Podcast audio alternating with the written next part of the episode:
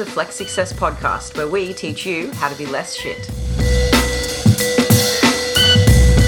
Covering all things science relating to nutrition, training, recovery, and more.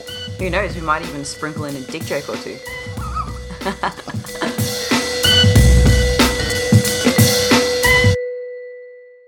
Can you fucking look at the camera? Stop looking at me.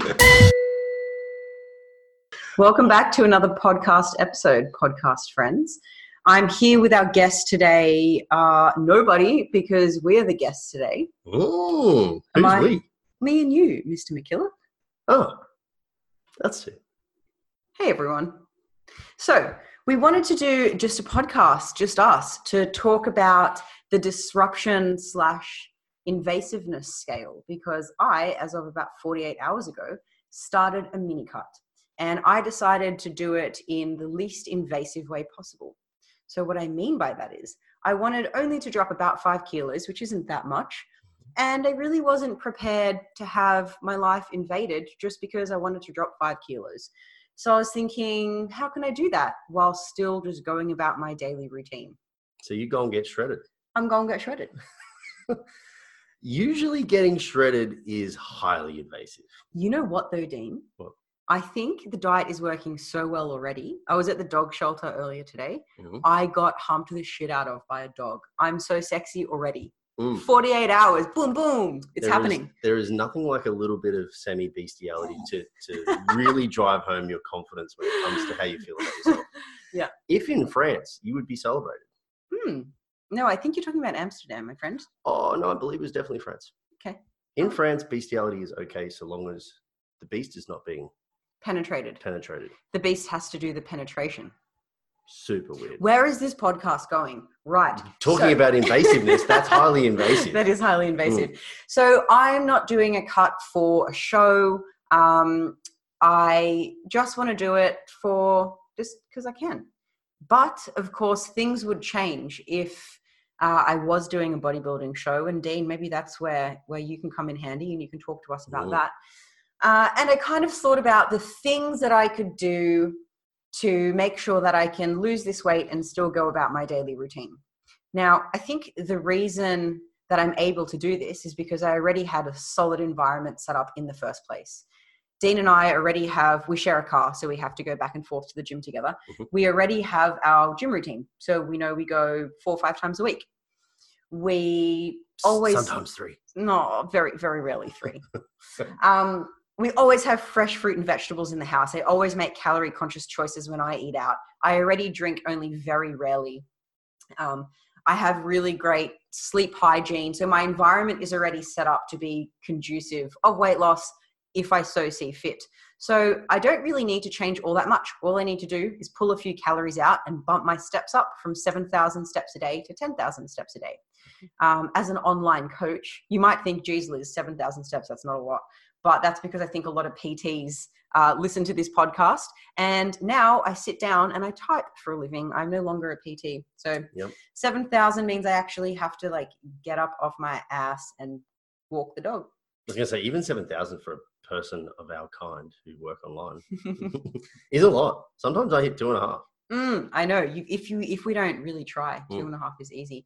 So I wanted to start prelude that I already have a solid environment set up and I already have strong habits, so it's not that hard. Um, now, the first thing that I wanted to continue, even while in this mini cut, is continuing eating out. I do Taco Tuesday every Tuesday, Taco Tuesday on Thursday, Taco Tuesday every Tuesday. Um, Dean and I probably go to Sushi Train once a week hmm after training, and I wouldn't mind eating out once on a weekend. So I don't really want to give those things up, and I don't need to. But it means that I perhaps need to make more calorie conscious choices. I might just not have the hot chips with my tacos tonight. Yep. And that's cool. And uh, sushi train last night, I had a miso soup, I had tuna, and I skipped any of the rice. So I pulled calories out that way. and I had chicken katsu with mayonnaise and rice. You bastard. I know. I watched you eat it. it was good. you prick.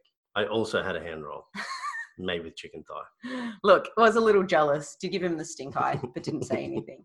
Um, but because I do want to eat out, it means that I probably need to pull my cals down on the meals that I eat at home. Mhm. So probably bye bye rice for now and hello potato and pumpkin and whatnot. And that's cool. Let's just make some food swaps. So the second thing that I wanted to do um, is not really make it a thing. I don't really want to talk about it, even though we're doing a whole podcast on it. But the reason that I wanted to talk about it here is because I mentioned it briefly on Insta Story and I had a lot of great feedback. People saying that they wish they had thought of these things when they were doing their cut or had this attitude. Mm. They wish that their friend or partner or whatever it was made it less of a thing and could still eat out occasionally and whatnot. Um, so I just wanted to share it with you guys. Perhaps you could take some points for your clients or yourself or whatever. So just to um, just for the the, the viewers know potentially the viewers, but also the listeners. Yes. Uh, the whole concept, I think, of this podcast is realistically discussing how you can still achieve a particular body composition goal as a gen popper, let's call you, mm-hmm. general population individual. A non-athlete. Non, a non-contest prep specific uh, fat loss phase.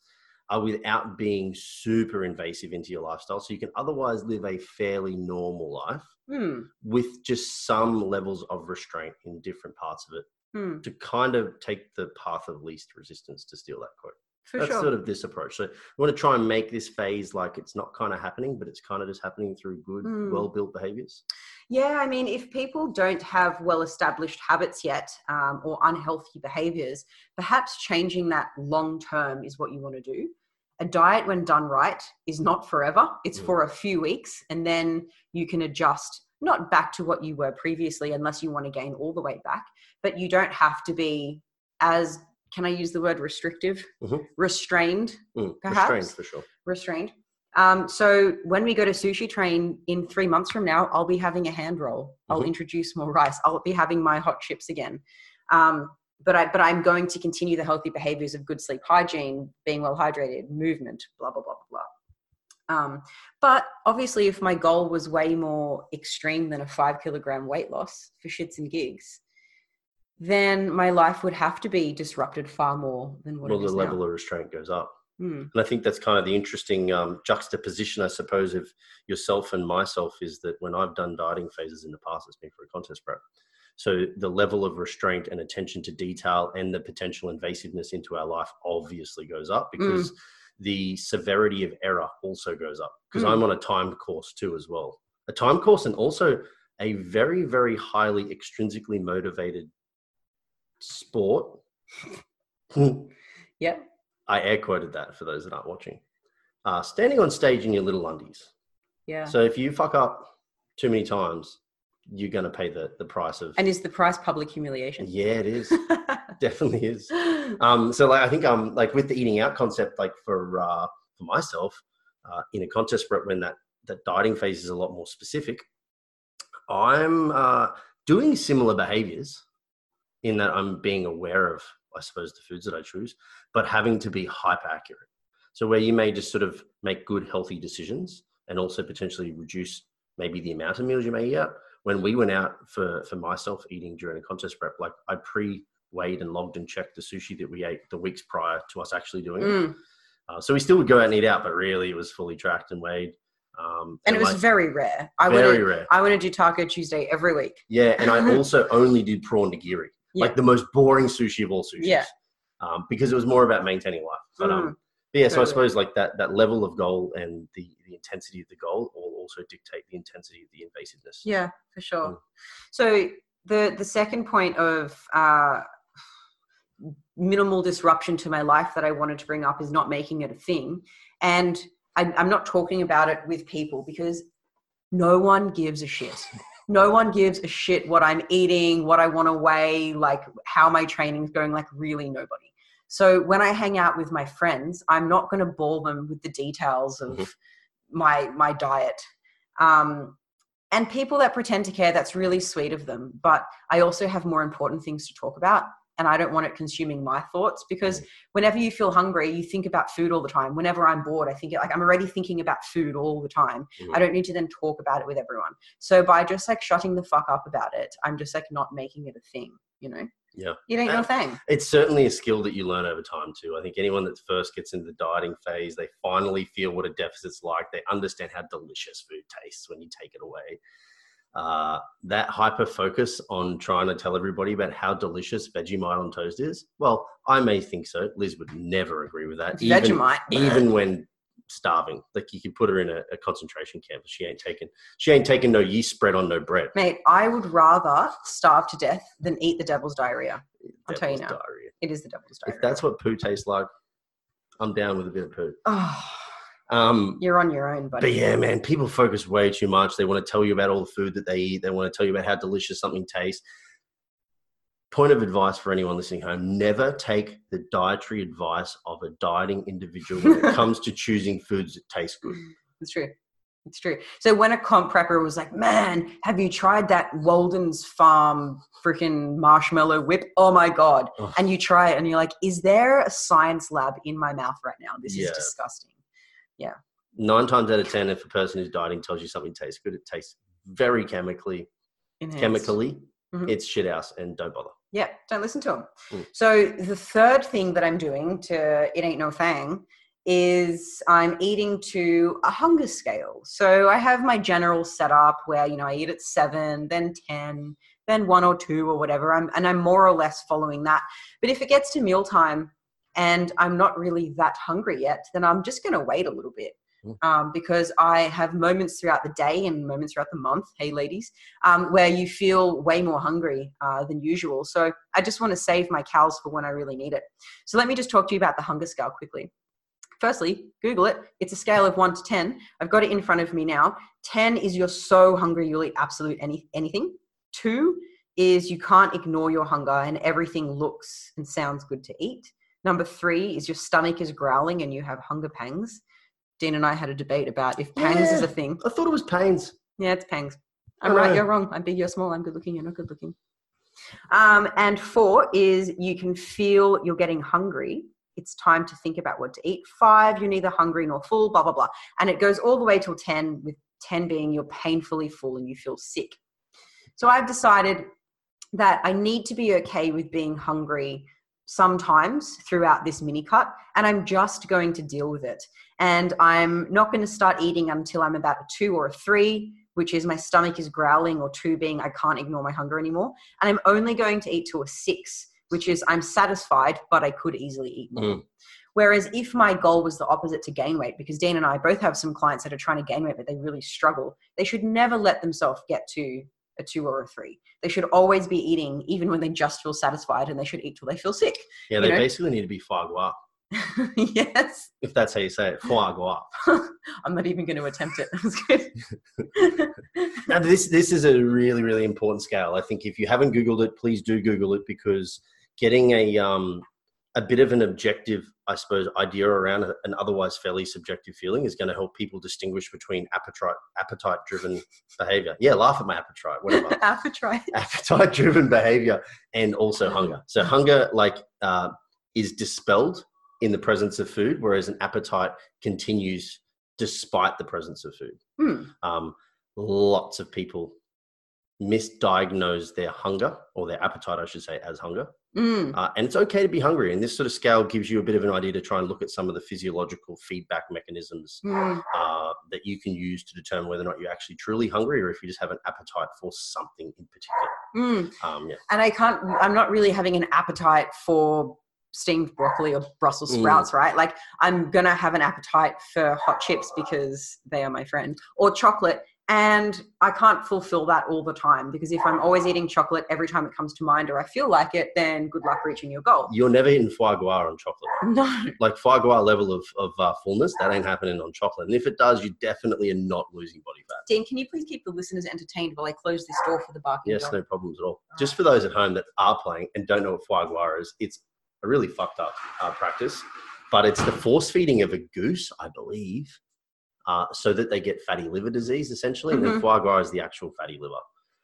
Super, super fucked up situation. Oh, who cares about animal abuse if it tastes good, right, people? But yeah, maybe in s- side shoot. Um, one of the other things I think Liz brought up there, and maybe to give a uh, a good example for everybody of appetite versus hunger, is everybody knows the dessert stomach exists. hmm So, like, we could fill you up and remove physical hunger with a kilo of broccoli and a kilo of cucumber, but you're still gonna want a slice of slice of cake. Well done. And you can fit it too because the dessert stomach is It's a real second thing. stomach. Yeah. Um, whereas, you know, if, and that's, so that's an appetite for the cake, not for the obviously cucumber and, and broccoli. Yeah. So if that is the, the sort of something that you deal with, it's something to be aware of. Yeah. Another reason why I really love the hunger scale is because it just is one of the mindful eating practices. Mm. And we love being mindful about all sorts of things using reflection and just asking the question, Am I hungry? And if you're not hungry, unless there's some reason why you're eating to a schedule, and there are plenty of reasons, like you want to get your carbs in before training or whatever, um, then don't eat. hmm So I'm I'm still going to make sure I'm in a deficit by the end of the day, and that I'm spreading my protein out in boluses, you know, across a few hours or whatever. But if I'm not that hungry, I'm just I'll just wait a bit. Yep. Yeah, there's heaps of awesome chat going on currently with um, our lovely coach Shannon and also the poo spurt. Dr. Gabby Funduro. no, it's not Fonduro. Yes, it is. It's Fundaro. Oh fuck. Gabby, I apologize on behalf of Flex, the entire crew. I know I have to speak on your behalf here and say that she is not a bowl of delicious either melted cheese or melted chocolate. You cannot dip your things in her. She is not fondue. Please call her Fundaro. Gabby, if you're listening, I go to do Insta story all the time, and I'm like, Dr. Gabby Fundaro, and Dean corrects me every time. I'm like, fuck, I thought I got it right this time. You did just get it right that time. Oh, I did. God damn it. But anyway, Oh. um, she, she's been talking about, and Shannon, and also when um, we've had the pleasure of reading a couple of articles, they're talking about interoceptive sensitivity, which is essentially just your ability to consciously be aware of the physiological signs your body gives you to tell you when you're full and when you're hungry and all that kind of stuff. Mhm. And most people that overconsume don't really have a good awareness of that. So just Yeah, take a moment to uh, breathe and think about how full you are. Hmm. But also, when you are hungry, take a moment to breathe and chill the fuck out. Yeah, it's okay. because you're not going to die. It's not an emergency. But I totally get uh, it's a survival mechanism, right? Like your body sends you all these signals, ghrelin spikes through the roof, and you feel like, I have to eat now. No, you don't. It's not going to kill you to wait until you get home. You don't need to stop at Macca's on the way. Take a breath, fill your plate up with some veg, eat slowly, enjoy it. Um, Mhm. No one's going to die. Just be careful of that starvation mode though, because if you get too hungry and don't eat enough calories, you'll never lose weight. Yeah, starvation mode. Hmm. Um, I really hope that are you gonna- everyone knows that you're joking. No, I'm joking. Okay, I hope that they. What else are you going to do to minimize the invasiveness of this dieting? phase? I, going along with the hunger scale, uh, choosing when I'm going to eat, I'm also going to choose what I'm going to eat using the hedonic staircase of dieting. So, I love chocolate, I love chips, as we've established, but if I'm eating really delicious food, it's going to be hard for me to stop at the 400 calories that I've allocated for the meal, for example, because not only is the food residue really low, it's so delicious that I want to eat more. And what I could do is actually bring on more cravings. Uh, and I don't want to do that.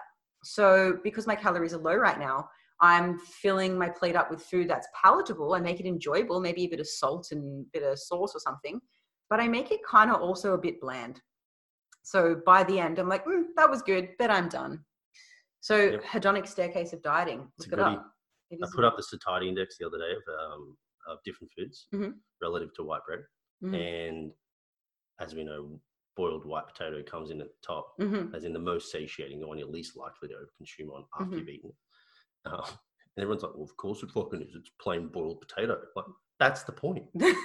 Like, like if I give you clag glue to eat, You're not going to eat prob's not going to overeat on it. Like, that's the whole point here. Like, someone was like mind blown. Like, Of course it is. I'm like, no, that's that's the argument. That's like, exactly. far. You're proving my point. Now, the fourth thing that I'm going to do um, is increase my calorie expenditure or my, my daily steps. And I'm making that enjoyable. So instead of just at the end of the day, like, fuck, got 6,000 steps to hit, walk on the treadmill like a depressed mope, what I would do is I'll just, we live on the Gold Coast, so I'll walk on the beach. I'll take our dog Ruben out for a few more walks. Um, even today, I was at the dog shelter and I was walking some of the dogs. And I would throw the ball and I would also chase after the ball with them and meet them where the ball was That's and then go back. playing catch with yourself.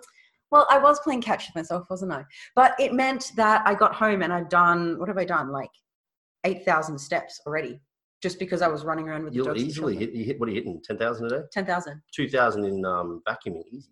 yeah, okay. 2,000 in making a sandwich. Sure, whatever, Dean. I'm the vacuumer. Yeah, you are. Yeah, she's the whip. she whips, I vacuum. There's no whip. There's no whip. Um, yeah. So I'm making activity enjoyable. and the fifth and final thing that I'm doing is I'm making sure that I'm not socially isolated. So some people think that when they go on a diet, fuck, I can't go to this social event, I can't see my friends, like they just want to go and go out for dinner. Um, I think all of my friends are in the bodybuilding world, which is kind of sad. Or Mm. most of them, most of them.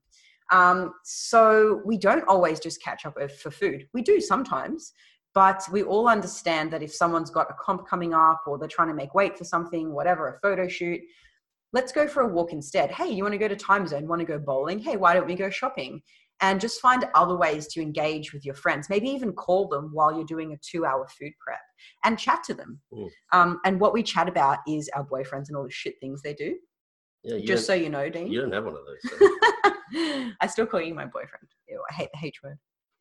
Um, yeah, so I'm, I'm going to stay socially included um, by still catching up with my friends, but finding ways to do that that don't always involve food. Because I have quite a large margin of error, because I'm not getting on stage, I only want to lose a small amount of weight. I still can eat out sometimes with them. I just have to make better choices, but I don't want to eat out all the time. Yeah. So those are the five things I'm doing. And with those things in mind, I think that there's going to be minimal disruption to my life, uh, minimal invasiveness. Sure, I have to change a few things, but it's not a big deal. Uh, but if my goal was different, if my goal was more extreme, then perhaps that won't be the case. Mhm. Q Dean, who has firsthand experience. Well, no, I was going to say the really cool uh, thing I think about trying to set up your life to minimize the invasiveness and minimize the disruption in this kind of a dieting phase is just the conscious awareness of you having a little bit of liberty to shift from day to day and like whether or not your activity is 8,000 steps or 10,000 steps or sometimes you eat tacos, sometimes you eat normal food or whatever it is, you know, normal food. Probably shouldn't use that language. but you know Tacos is normal food. It is. Yeah. um, I think that is going to be hyper liberating Mm, to allow you to get the result. mm, Whereas most of the time, the more restriction and restraint and rules and sort of enforcement you place on somebody, uh, they'll either do it very well and hate it, they'll do it reasonably well and then break and feel guilty, um, or somewhere in between. Whereas this instance, it kind of allows you just to freely sort of, you know, be more fluid, I guess, Hmm. in your weight loss. A good example of that is um, right now, I am not in that time of the month where I have a lot of cravings. I'm right at the start of the cut, so I feel absolutely no diet fatigue. Um, I, I just, I'm not very hungry right now. And I mean, I'm kind of hesitant to say this because I feel like I may be setting up unrealistic ed- expectations, but it's the truth. I've dropped 1.2 kilos. It's it's Tuesday now since Sunday morning, which is a lot of weight. Um. I know that when the time of the month comes around, I probably won't want to be in as much of a deficit, and you probably won't want me to be because you know hashtag moody. Or you could drive the deficit up and maximize fat loss No. and just be a grouch. No, I will not. I will Oh, not. Um, so, so that's exactly what I'm doing. I'm being fluid right now because I can handle more of a deficit. I've dropped a lot more weight than I need to, Mhm. um, but I know that there's room to slow things up when when I want to. In I don't know two weeks time or whatever it is. Yep. Average over time, motherfuckers. Average over time. Consistency. Exactly. Um, but Dean, why may you or what may you want to change when you're in a comp prep? Oh, I suppose the, the the biggest difference here is the repetition of uh, effective restraint is probably the biggest thing when it comes to comp prep. Like Mhm. you do have the opportunity to be a little bit more fluid. I think in a contest prep, if you're somebody who's had really good behaviors built over time, um, you've done this for a very long time, you know what's in food, you track macros, like you spent years in the game. Mhm. Um, I'll put myself in that sort of Basket. uh, basket. I could probably diet fluidly uh, just by using conscious, mindful eating practices up until maybe eight to 10 week and by fluid, you mean not counting macros, not just counting making wise macros, choices? not Mm. having very specific targets each day, but rather having general targets over the course of time. Uh, you know, uh, engaging in good behaviors, whether that be just being a little bit more active, maybe not snacking in between major meals, sticking to a relatively sort of defaulted foundation diet, like Eric calls and we call it.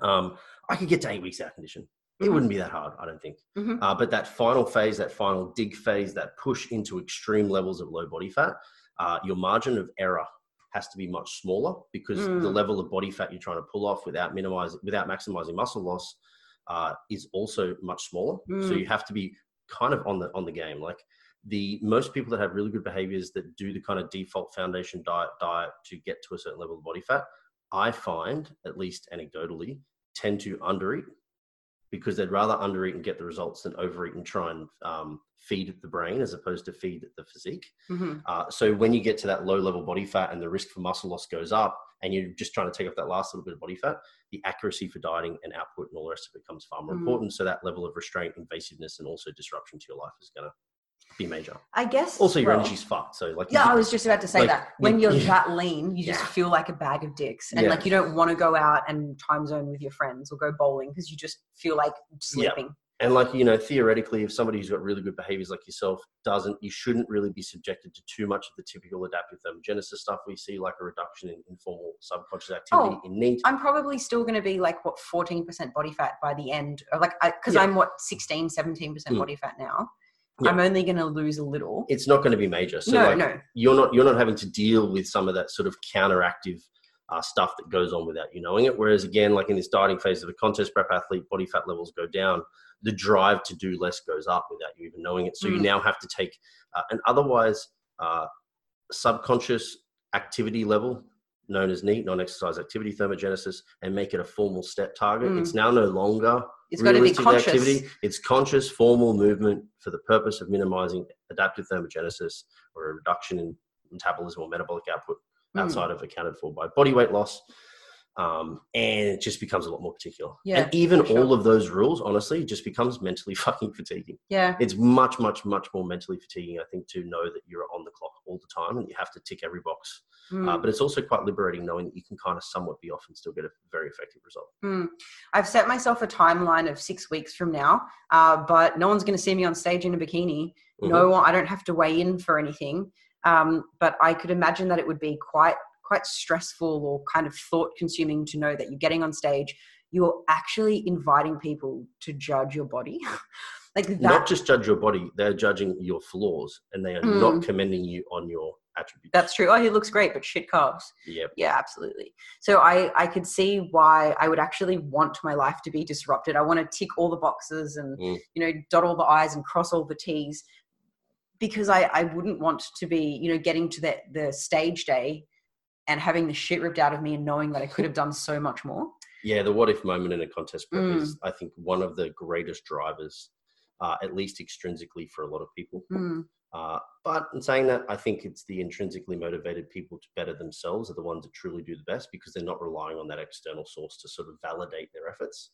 Uh, and it's probably similar in this instance with you. Like you're very uh, intrinsically motivated to do what you want to do for you and not for other people. You forgot to say funny and attractive. Uh, yes, that too.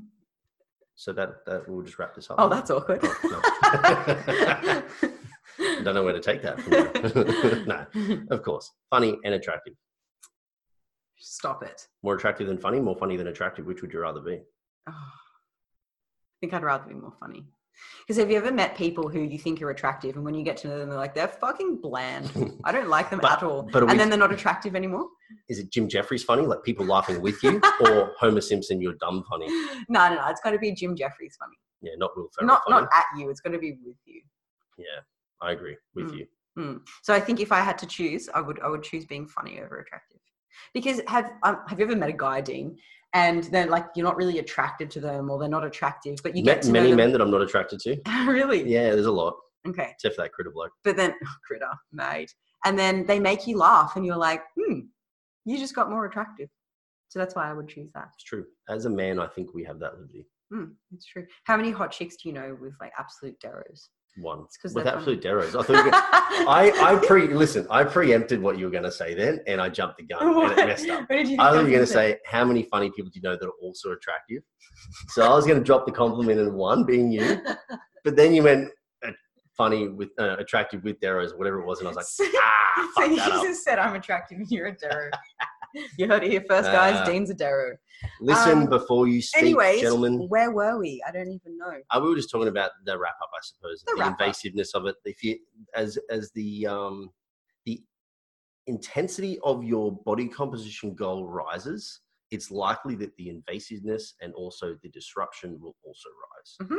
But if your um, goal is just a small one from a relative point of view, percentage wise, don't make it a big deal. Mhm. Try and minimize the invasiveness and the disruption, uh, and just uh, make it a kind of like I guess like like a part of your sort of daily daily activity. routine. Yeah, because change does not have to suck. not at all. No, because I we do have clients come to us, Dean. As you don't do Gen Pop, you may not know, but I have some Gen Pop clients start, and they're like, "Yeah, you know, I just want to fit into my clothes a bit better and, and be more confident, and that might look like eight kilograms weight loss." I'm like, "Great, we can do that." Mm. And they have this idea that they have to turn their lives upside Mm. down. Like, I already said goodbye to my friends. I'll see them after the diet. Like, no, you don't have to do that, man. Like. Mm. So I think we need to just align our expectations up accordingly because you can make change suck if you want to, um, but I don't know why you would. It doesn't have to. Yeah, that's huge. I think that's massive. Most people do think they have to turn their life upside down, and most of the time they just have to make small changes. Mhm. And most of the time, just be a little bit honest with themselves. Mm.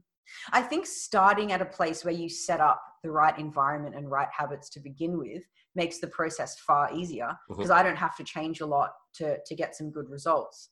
Um, but if I had a very different lifestyle, like my sleep hygiene sucked, I like never went to the gym and yada yada, I would have to make quite a lot of changes. Yep. So I would probably advise just to set your environment and habits up first, and then make some tweaks accordingly. And have the right expectations. Yeah. Yeah, exactly. And maybe have my friends are really supportive, but if you have a different um, support network or unsupportive network, maybe sit them down and just let them know, hey, like this is what I'm doing right now. I would really love your support, and this is how you can support me.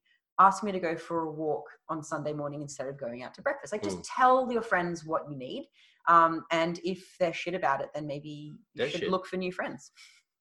It fucking blows my mind that people would want to get in the way of somebody otherwise making what appears to be healthy choices. Hmm. Like, I want to better my life, Liz. And you're like, nah, mate, Loser. you're a fucking idiot.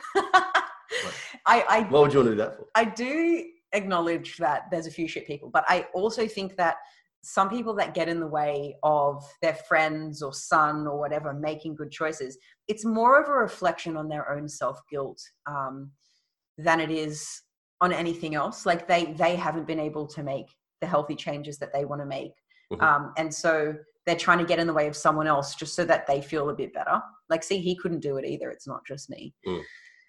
So it's not Mm. you, it's them. Everybody wants that partner in crime. Indeedy. So, Dean, let's wrap it up. All right, a bit of a fire round. We're going to hit the questions that we normally ask our guests. Pow, pow, pow, pow. Uh-huh. Something worth sharing, Dean. What do you have to share with the audience? Ooh, my seminar. Oh, yeah, go on. Yeah, no, it is actually true. We are usually we'd put this in there, stay up to date with FlexPart, but I'm going to steal the thunder here and say Mhm. that uh, I'll be presenting our very first seminar in Perth in May. It's not the first seminar, it's the first one in Perth. I believe I just said our very first seminar in Perth. Right, okay. Depending on how you take the cadence of that language, would have changed the message potentially. But It's fine, move on. our first ever seminar being presented in Perth, but otherwise not in other parts of Australia because we've already presented there.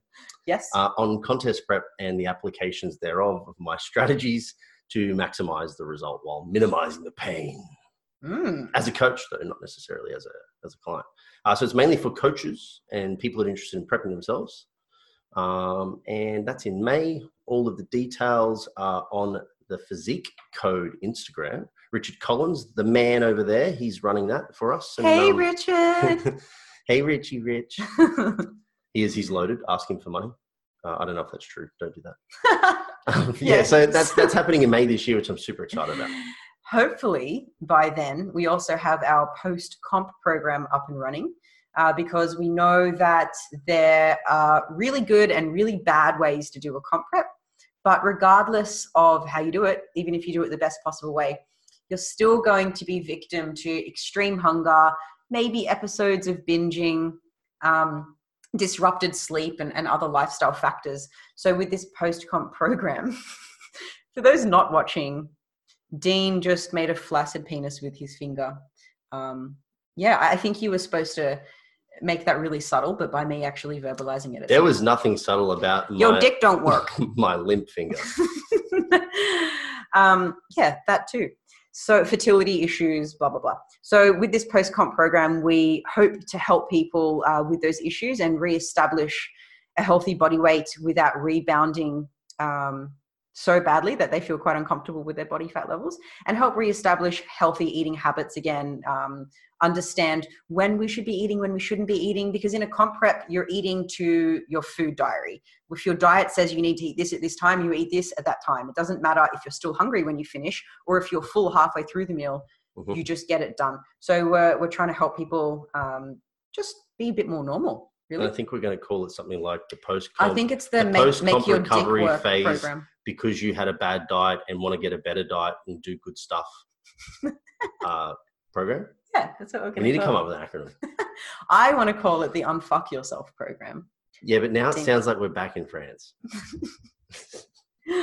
Anyways, we don't know what we're going to call it yet, but I, I hope to have it done by then. If anybody has a good uh, idea for a name and they'd like to put forward, we will give you no proceeds and uh, would appreciate We would appreciate the name it. anyway. Yeah, I, I will thank you in an email saying thank you. Okay, Dean. Something Oh, worth- as I'm learning, gracias. Oh, we're learning Spanish right Yeah. now. Gracias. Okay. That's my something worth sharing. Oh, oh, right. Of course it is. yeah. Okay. My something worth sharing is a podcast called. I feel like I've sworn too much in this podcast, but that's right. I like this podcast called "Guys We Fucked." Um, it's not really swearing if it's the name of the podcast. Is No, it? no, no. so I can be excused. The Guys We Fuck podcast, love it. Anti slut shaming podcast, talk about all sorts of sexual things and boys and period legit. problems. It's actually really good. It's good. Life lessons. You know, it's and they're hilarious. They are. They're really funny. Well, Hmm. they're actually professional comedians. Um, Think fuck, they're funny. yes, indeed. Hmm. Now, Dean, All right, fire around. Let's do it, and then we're going to go in for shitty choices. all right. The question that I have for you, it's your last 24 hours on earth. How do you spend your time? I would get myself a sweet little vehicle. Okay. That's how you say vehicle, by the way. Oh, is it? It's vehicle I didn't uh, realize. in Europe, and I would just travel around just hunting food and coffee. Hunting food. What Yep, do you mean? Like- Hunting for food, not actual animal food. Just, oh, you just wouldn't on like the hunt. You know, it's a figurative, figuratively speaking. With, with of course, our, our friend Ruben. He would be in. He would be in the driver's seat with Oh, me, Ruben. and we'd just go around just like, just nailing chicks. Nah, getting food, getting food. That's a joke. Ruben you're, got- you're with me. Ruben. So it just it'd just be a day of food and uh, like all around Europe, just because I think it's like a cool countryside drive. Okay. Uh, I had lots of fun. We did that, and I love food and I love coffee and nailing. and I love Ruben Mm. and I love you. That's our senior dog, by the way. So I guys, just Ruben. uh, just put all the love in one basket. I you love know. you too, Dean. All right. Do you practice any weird hobbies or habits that would surprise us? Mm. Not a weird hobby. No, I don't really have any weird hobbies. A weird habit of recent is to constantly touch my nose I know it's so annoying. Why do you do that? because I've got a nose job, right? hmm and uh, got the whole kit and caboodle drilled out, trimmed up, rib graft, straightened, chiseled, you name it. This was functional, guys. Not yeah, it's still numb. So it's it's the tip of it's supposed to be numb for up to nine months, and there's Mm. bits of it in different areas within the nasal cavity Mm. that um just is coming back with sensation. So I, t- I tend to go like this, and I almost like stroke my nose a bit weird, like I stroke my beard actually. Mm. Maybe it's transferring. It's a Perhaps. nose to beard stroke, and it's just because it's an awkward feeling because the sensitivity is returning. Well, I would appreciate. But I know it's annoying, but Yeah. I don't care. It's, it's really you should care. Mm. You should. Um, now you're to ask me if it's my last 24 hours on Earth. Liz, how would I spend it? I have a question for you. Oh, okay. Um, I'm not sure if you're prepared for this, but okay. if it was your last 24 hours on Earth, how would you spend it and why? Now, I may have known you were going to ask me this question because we wrote them. Hmm. Um, and I'm, I'm trying to sound interesting to the listeners, but fuck, I'm boring. I would honestly just go about uh, like a regular Sunday, have coffee on the beach, hang out with friends, hug a dog. I just, there's nothing, like, there's nothing that I like on my bucket list. I'm pretty content. Chocolate. Oh, de- well, obviously, but that's a regular Sunday as well. I would be eating hot, chips and chocolate Hmm. for sure. A lot of them. And Sorry, so that's um, really uninteresting. no, But that, I mean, that's that's fine. that's what I would do. And then the next question, Yes. I've forgotten. Already. Oh, the next question is there any weird hobbies? ah, weird hobbies or habits. yeah, I talk to every dog that I see. Like I know they Also, every human. Well, yeah, I do talk to a lot of people too, but I think that that's sort of normal. But when I see someone's dog, you know, someone's walking past with a dog and the dog stops to sniff you, most people are like, "There, there, buddy," and pat them on the head. I'm like, "What's your favorite color? How are you? What are you doing today?" Yeah, you don't talk to them. You have conversations. yeah, I have full conversations. So that's kind of weird. Mm. Um, but maybe not that surprising because everyone No, everyone knows. I think a lot of people do that. do they? All right, Perhaps. that is a good one, and I mean it's cute. as fuck. And dogs are awesome. so- Is it? I, I don't care. Look, if you talk to cats, out the door. You're gone. or Um, fish. uh, not only would I kick you out the door, but I'd kick you out the door with your cat and your lead that you walk your cat on with the beach because you're a fucking weirdo. Okay. And yeah, All right. We're going to wrap it up with a would you rather. You're going to ask me first. yeah. No, you're just gonna pick one. I picked this one. Can I read it? Yep, go for it. Uh, am I asking you? You're asking me. Would you rather sell all your possessions or sell an organ? I read that as orgasm. I was like, how do you sell? would you rather sell an organ or all your possessions? Which organ? Fuck, I don't know. Can it be a kidney? no, Mm. So it has to be a your functional organ spleen. that would otherwise kill. Oh, I, I could survive just with a little bit less immunity. That would be problematic, though. Uh, all, all of my possessions. Can I uh, repurchase my possessions? Of course. I'd sell my possessions. Okay. That don't mean anything to me, realistically. Do you possess me? Will you sell me? Yeah, do. You don't own me, you I- bastard. All right. This is for me. You're not. I'm sorry, sorry, go. Would you rather lose the ability to hear or the ability to walk? I'm already ripping my ears off. Fuck that. I'd rather be able to walk than hear. Yeah, heck yeah. I would just learn sign language and I'd give everyone the bird. I'd be like, sorry, I'm deaf. I, this is how I speak. That's that's what I would do. Walking, really? I'm not sure. Imagine, like, how would you get your daily steps up if you couldn't walk? I wouldn't. I'd have, what would you do? I, I wouldn't need steps because my legs would be non-functional and I'd have jacked arms from from wheelchairing it around. Not to mention the amount of wheelies that I would do. Look, I'm I'm not minimizing the struggles of, of deaf people. It would be very difficult, Mm. but I think it would be more difficult to be in a wheelchair than it would to be deaf. It's true. Yeah. It's true. Cool. So that's what I choose. Yeah, I mean, you're entitled to your opinion. Okay. I guess you would be legless, Dean, but we're all different. I hate that I know that that almost sounded like a Lord of the Rings um reference. What? Legolas, because I think there's a guy called something like that, Legolas or Legolas. I don't know. Anyway, shit movie. I don't so like shit movies. I wouldn't Neither know. do I. All right. Thanks for tuning in. Hope you guys uh, have it's invoked some thoughts and maybe a different attitude towards weight loss or weight gain or Mm. whatnot. Um, and this has been helpful for y'all. If you ever need anything quickly on our Instagram, hit our quick links. That's where most of our stuff is. So hmm So flex underscore success is our Instagram handle. www.flexsuccess.com.au slash rulers of the world is our website. Mhm. Uh, and you can find Dean on not Tinder. What's the gay one? Grindr. You can find Dean on Grindr at Dean underscore McKillop underscore 69. if there is a Dean McKillop 69 on there, on. All right, guys, over and out. Until Thanks, next everyone. time.